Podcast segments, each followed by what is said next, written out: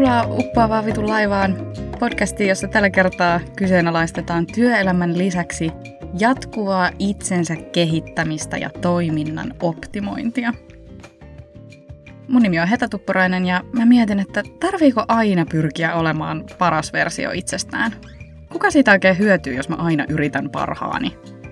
Jotenkin musta tuntuu, että se hyötyjä en ainakaan ole minä itse.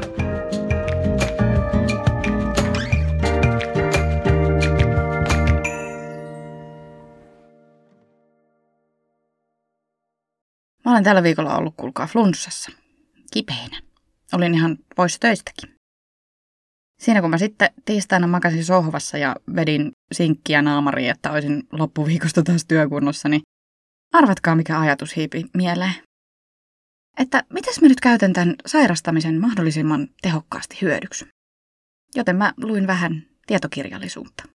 Omaan työhöni liittyvää tietokirjallisuutta. Eli suoritin siis parhaani mukaan sitä meidän hyvän ihmisen roolia, joka siis saatana käyttää flunssaakin itsensä kehittämiseen ja eteenpäin menemiseen, paremmaksi tulemiseen. Ja tuliko musta parempi versio itsestäni? No, en tiedä, mutta ainakin päänsärky paheni, kun mä jäin miettiin sitä, että miten naurettavan syvällä mussa itsessä edelleen on se jatkuvan eteenpäin pyrkimisen ja kehittymisen eetos ja ajatusmaailma. Jotenkin tuntuu, että pahinta, mitä tässä ajassa voi tehdä, on se, että vaan pysyy paikoillaan. Viimeisten kahden vuoden aikana mä oon pyrkinyt olemaan parempi ihminen esimerkiksi seuraavilla keinoilla. Olen lukenut self-help-kirjallisuutta muun muassa tunnelukoista, ylisuorittamisesta, häpeästä, unen tärkeydestä, stressinhallinnasta ja koska joku korkeampi johdatus olisi ollut kauhean kiva ja tervetullut, niin valitsin sitten lukea buddhalaisuudesta. Olen kuunnellut satoja tunteja podcasteja mielenterveydestä, yhteiskunnasta, politiikasta, kulttuurista, yrittäjyydestä. Ja jonkun myyntipodcastinkin kuuntelin, mutta totuuden nimessä lähinnä siksi, että sain siitä hirveästi inspiraatiota noihin mun välikuulutuksiin. Olen syönyt D-vitamiinia, B-vitamiinia, C-vitamiinia, magnesiumia, sinkkiä ja tyrnijauhetta, ää, niin ja masennuslääkkeitä. On joogannut, meditoinut, juossut, tanssinut, uinut, kävellyt. Mä olen hengitellyt itsekseni ja ohjatusti. Olen käynyt työpsykologilla ja terapiassa – kirjoittanut, reflektoinut, ajatellut, tehnyt arvokarttoja ja unelmakarttoja, suunnitellut, aikatauluttanut ja excelöinyt. Ja tässä vasta sellaisia asioita, joita mä olen tehnyt vapaa-ajallani. Että kaikki semmoinen ammatillinen kehitys, työajan puitteissa tehty kehitystyö, no se on sitten eri lista.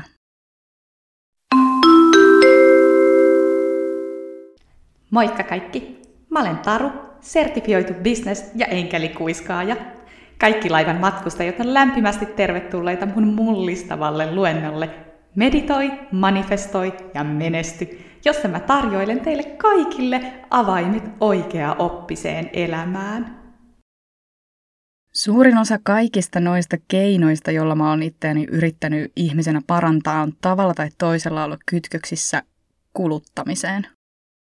Olen siis ostanut erilaisia palveluita ja tuotteita, joiden avulla musta pitäisi tulla mm, no, hyvinvoiva, onnellinen, terve ja siis luonnollisesti tuottava ja tehokas työntekijä. Se on varmasti ollut mulla aika pitkälti se ykköstavoite, koska on tosiaan ollut sen työuupumuksen takia saikulla ja poissa työelämästä etenkin silloin työuupumustaipaleen alkuvaiheessa mulla oli selvästi päällimmäisenä tavoitteena se, että kunhan mä vaan sen verran tästä tervehtyisin, että pääsisin takaisin sinne töihin. Toki näiden tiettyjen tuotteiden ostamisella ja kuluttamisella, sillä aina rakennetaan myös sitä kuvaa itsestä tietynlaisena ihmisenä. Olet mitä kulutat, omistamasi asiat kertovat sinusta jotain ihmisenä. Käytätkö rahasi mieluummin irtokarkkiin vai vihersmoothien? Sitten meillä on aivan valtava määrä erilaisia palveluita ja tuotteita, jotka auttaa meitä kohti jotain päämäärää, unelmaelämää, unelmaminää.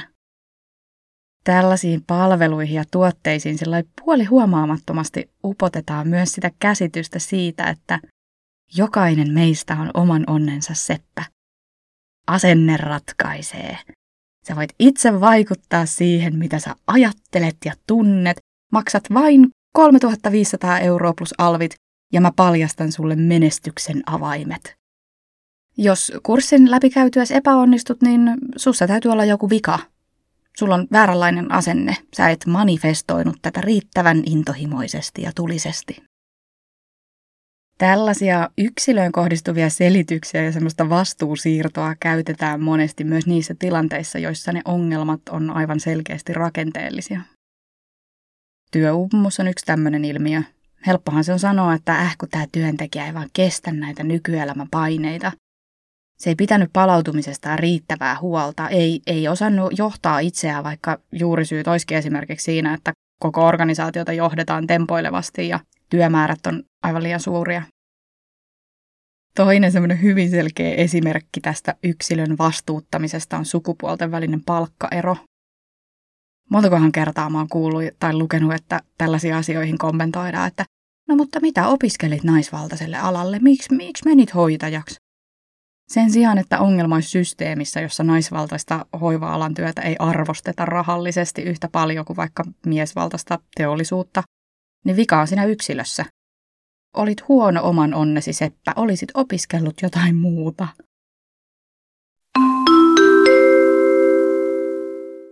Riitta-Liisa, Riitta-Liisa, sinä olet kuukauden työntekijänne. Palkkioksi saat lunastaa viikonloppuristeilyn, jonka hinta vähennetään palkastasi.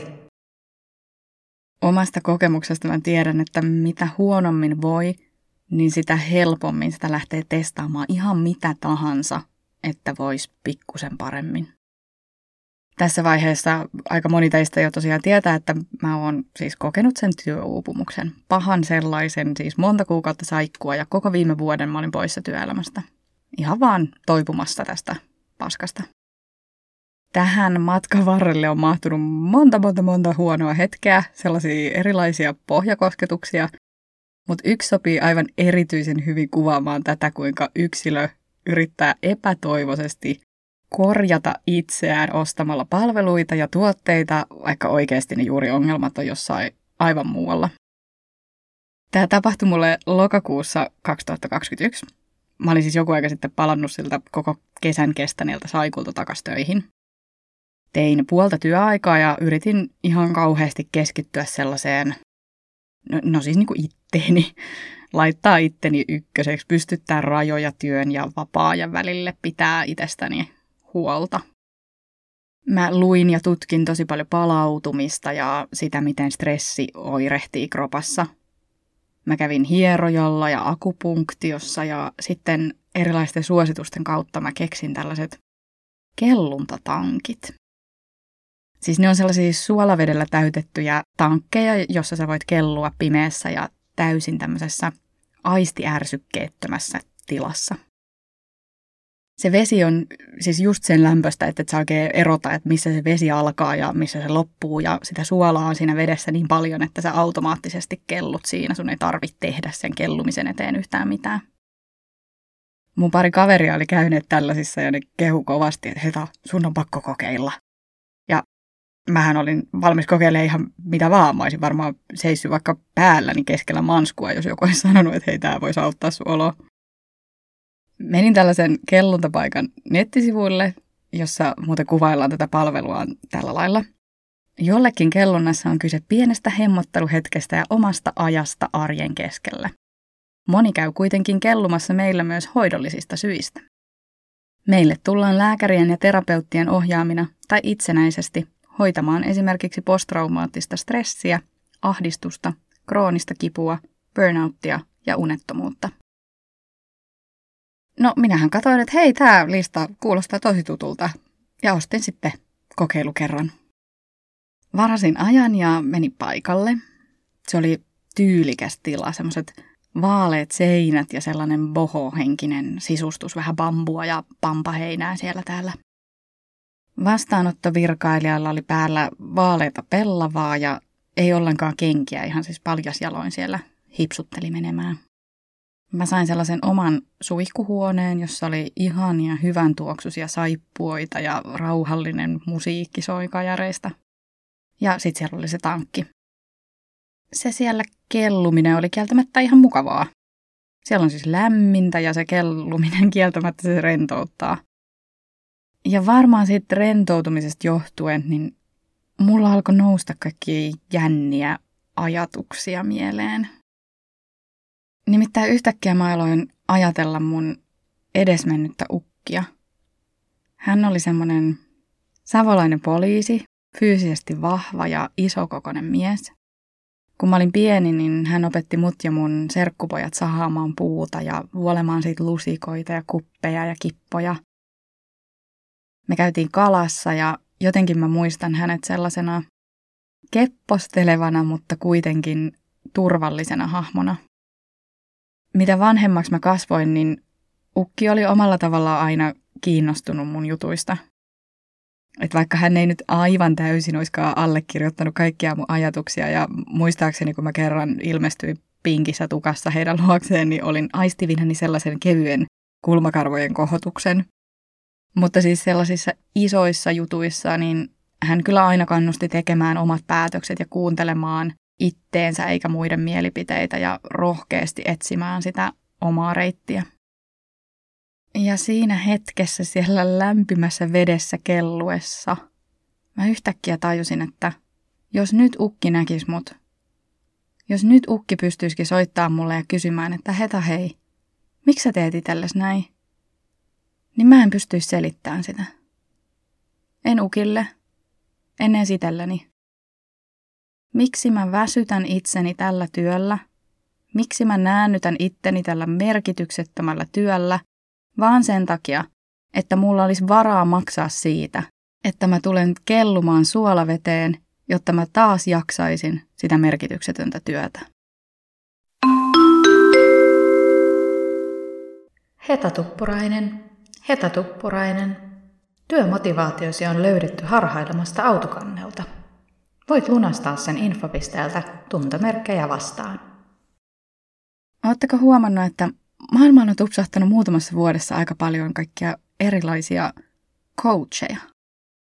On business coacheja, life coacheja, career, uracoacheja, wellness coacheja.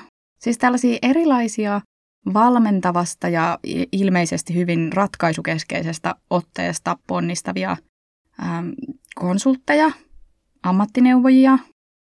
Osalla on tällainen lisätutkinto esimerkiksi vaikka HR-ammattilaisuuden lisänä ja jotkut on luoneet ihan uuden uran tällaisena coachina, usein niin kuin yrittäjäpohjaisesti. Näitä on siis vaikka minkälaisia erilaisia sekä sertifioituja että ihan ilman minkäänlaisia ruusukkeita toimivia tyyppejä. Ja aivan niin kuin kaikkiin ammattiryhmiin, niin joukkoon mahtuu varmasti hyvin laajalla skaalalla aivan huippuammattilaisia, jotka on helvetin hyviä työssään ja osaavat tarjota asiakkaille uutta perspektiiviä. Ja sitten myös aivan tyhjän päivästä rahastajaa.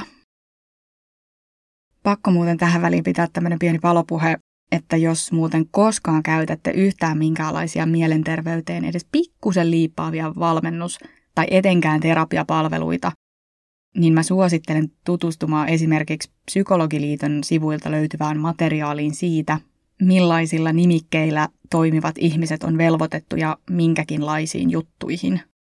Mulle oli itselle esimerkiksi aikamoinen yllätys, että laissa määritetty terveydenhuollon ammattihenkilöitä koskeva vaitiolovelvollisuus koskee vain psykologeja, psykiatreja ja psykoterapeutteja että periaatteessa tällaista lain velvoittamaa vaitioloa ei vaadita esim. lyhytterapeuteilta, seksuaaliterapeuteilta, eikä myöskään miltään näiltä coacheilta. Näitä jälkimmäisiä ei myöskään koske mitkään laillistukset tai nimikissuojaukset, eli jos nyt siis rumasti kärjistää, niin periaatteessa kuka vaan voi nimittää itsensä joksikin elämän kaikki ongelmat ratkaisevaksi sertifioiduksi positiivisen psykologian ja johtamisen mentaalitraineriksi. En väitä, etteikö nämä ihmiset siis noudattaisi jotain omia säännöstelyitään, esim. just siitä vaitiolovelvollisuudesta. Mutta tämä on siis vaan asia, joka kansi mun mielestä käydä läpi ja tutkia ennen kuin menee sokeasti luottaan keneenkään. Itse ajattelen sillä, että mitä syvemmälle sinne ihmisyyteen ja mun henkilökohtaisiin haasteisiin sukelletaan, niin kyllä mä haluan, että se mun sparrikumppani on joku sellainen, joka on opiskellut pikkasen enemmän kuin vaan maksanut muutaman tonnin jostain puoli vuotta kestäneestä lisäkoulutuksesta. Sitten taas, jos haluan, että joku lukee esimerkiksi mun CV ja miettii, että miten mä saan parhaiten siellä ilmaistua mun osaamiseen, niin todellakin sellaiseen puuhaa joku työhakuvalmentaja on varmasti aivan loistava apu. Eikä siis ole mitenkään tarkoitus dissata tätä kokonaista ammattiryhmää, ei missään nimessä. Mua ei henkilökohtaisesti edes kauheasti kiinnosta, millainen se tämän coach-armeijan ammatillinen kompetenssi on. Musta se huomattavasti mielenkiintoisempi kysymys on se, että mitä tämä tällainen ilmiö, jossa meillä yhtäkkiä on kokonainen uusi ammattiryhmä, jonka tehtävä on sparrata ja kehittää niistä yksilöistä parempia, tuottavampia, tehokkaampia, optimoidumpia, niin mitä tämä ilmiö kertoo meidän työelämästä? Selkeästihän me tarvitaan tällainen ammattiryhmä. Tai ainakin monia kiinnostaa tarjota tällaisia palveluita. Mutta miksi me ylipäätään siis tarvitaan sellaisia? Kun mä oon kirjoittanut linkkariin omasta irtisanoutumisestani, niin mä oon saanut aika paljon yhteydenottoja näiltä erilaisilta uravalmentajilta ja businesscoacheilta. Myös yksi ihan puhdas pyramidihuijauskaveri otti yhteyttä. Selkeästi edukseen erottuu mun mielestä sellaiset tyypit, jotka välittömästi kertoo myyvänsä jotain. Että hei, mulla on tällainen palvelu, tämä voisi auttaa sua tällä tavalla ja tällä tavalla. Tässä matskut, hinnasto, tutustu ja ole yhteydessä. Mä en ainakaan ikinä tuu ostaan yhtään mitään keneltäkään, joka pyytää vertaistukikahveille ja sitten siinä kesken kaiken alkaa selittää, että kuinka tämä heidän palvelunsa voisi mullistaa mun maailma. En missään nimessä kiistä sitä, etteikö tuollaisessa irtisanoutumistilanteessa tai ylipäätään missään sellaisessa hetkessä, kun sä mietit, että hetkinen heijaa, mitähän mä tällä elämälleni oikein teen, olisi hyötyä siitä sparrista. Siis sehän on oikeastaan semmoinen välttämättömyys. Mutta monet noista palveluista on aika hintavia, siis puhutaan sadoista, jopa tuhansista euroista, jolloin se on myös sille yksilölle aika iso taloudellinen satsaus. Mulla oli itsellä semmoinen onnellinen tilanne, että mä sain tällaista sparria ja tukea onneksi omalta lähipiiriltäni ja myös aivan ihanilta mulle aiemmin tuntemattomilta ihmisiltä, jotka antoi vaan vertaistukea siihen tilanteeseen. Siis ei ohjeita, ei neuvoja, vaan vertaistukea. Edelleen on pakko sanoa, että kiitos kaikille heille. Se oli mulle aivan mielettömän arvokasta. Ja sitten jossain vaiheessa mä päätin, että mä otan nyt riskin. Mä en maksa tässä vaiheessa enää mistään, mikä voisi tehdä musta paremman, vaan mä käytän kaikki rahani siihen, että mä ostan itselleni aikaa ja paikoillaan oloa.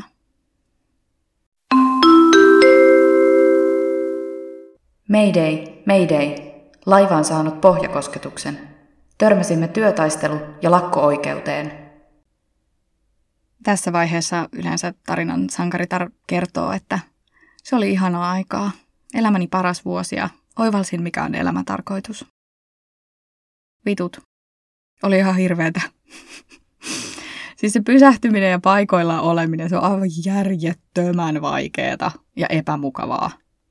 Varmaan osittain siksi, että se oli eka kerta mun elämässä, kun mä oikeasti mietin, siis ihan oikeasti oikeasti mietin, että miksi mä teen näitä asioita, joita mä teen. Miksi mulle on tärkeitä tietyt jutut ja onko mä niinku itse keksinyt, että ne on tärkeitä vai onko mä vaan imennyt muilta vaikutteita. Miksi mä haluan olla parempi joissakin asioissa? Tekeekö kehitys siihen suuntaan mulle oikeasti hyvää vai huonoa? Mä olin kauheasti kuvitellut tehneeni tällaista pohdiskelua jo vaikka kuinka monta vuotta. Mutta vasta tässä vaiheessa mä aloin oikeasti kyseenalaistamaan sitä, että ketä varten mä olen paras versio itsestäni. Kuka siitä hyötyy? Miksi muka vasta se riittää, kun mä teen parhaani? Tuollaiset pohdinnat on jotenkin tässä meidän ajassa tyypillistä tiivistää sellaiseen yhteen tai kahteen kivaan Instagram-postaukseen. Tiedättekö sellaiseen julistukseen, kanvalla askarreltuun kuvaan, jossa on mielellään yksi lause. Se näyttää nätiltä ja siitä voi tykätä ja ajatella, että noin, toi on nyt hoidettu, tämä ongelma on nyt ratkaistu, oivallus on tapahtunut, eikä tätä enää tarvi ajatella. musta tässä tuntuu, että mun tarvii miettiä noita kysymyksiä vielä aika pitkään ja yhä uudestaan ja uudestaan. Vuosi ei riittänytkään kaiken kirkastamiseen, koska kaikki muuttuu jatkuvasti, myös minä ja myös silloin, kun mä en tietoisesti pyri mitään muutosta tai kehitystä kohti. Mutta kun on koko elämänsä elänyt siinä paineessa, jossa koko maailma hokee, että riittää kun tekee parhaansa, niin onhan se ihan ymmärrettävää, että havahtuu myös siellä flunssasena, että hei, tässä mä taas yritän tehokkaasti ottaa hyödyn irti tästäkin. Tehdä parhaani. Perkele. Hei, mä pyydän eka kertaa teidän apua. Mä ajattelin tehdä jossain vaiheessa sellaisen jakson porukan työelämään liittyvistä inhokkilauseista. Sä voit auttaa mua tässä kertomalla, mitä lausahdusta just sä kammuat ja miksi. Voit laittaa näitä mulle joka sähköpostilla osoitteeseen uppoavitulaiva.gmail.com Tai sitten jos sä kuuntelet tätä Spotifyssa, niin siellä jakson kuvauksessa on myös semmoinen kysymysluota. Sinne voi myöskin rustata näitä lauseita. Nyt kuulkaa oikein keskinkertaista, keskeneräistä ja ihanan haahuilevaa viikkoa kaikille. Moro!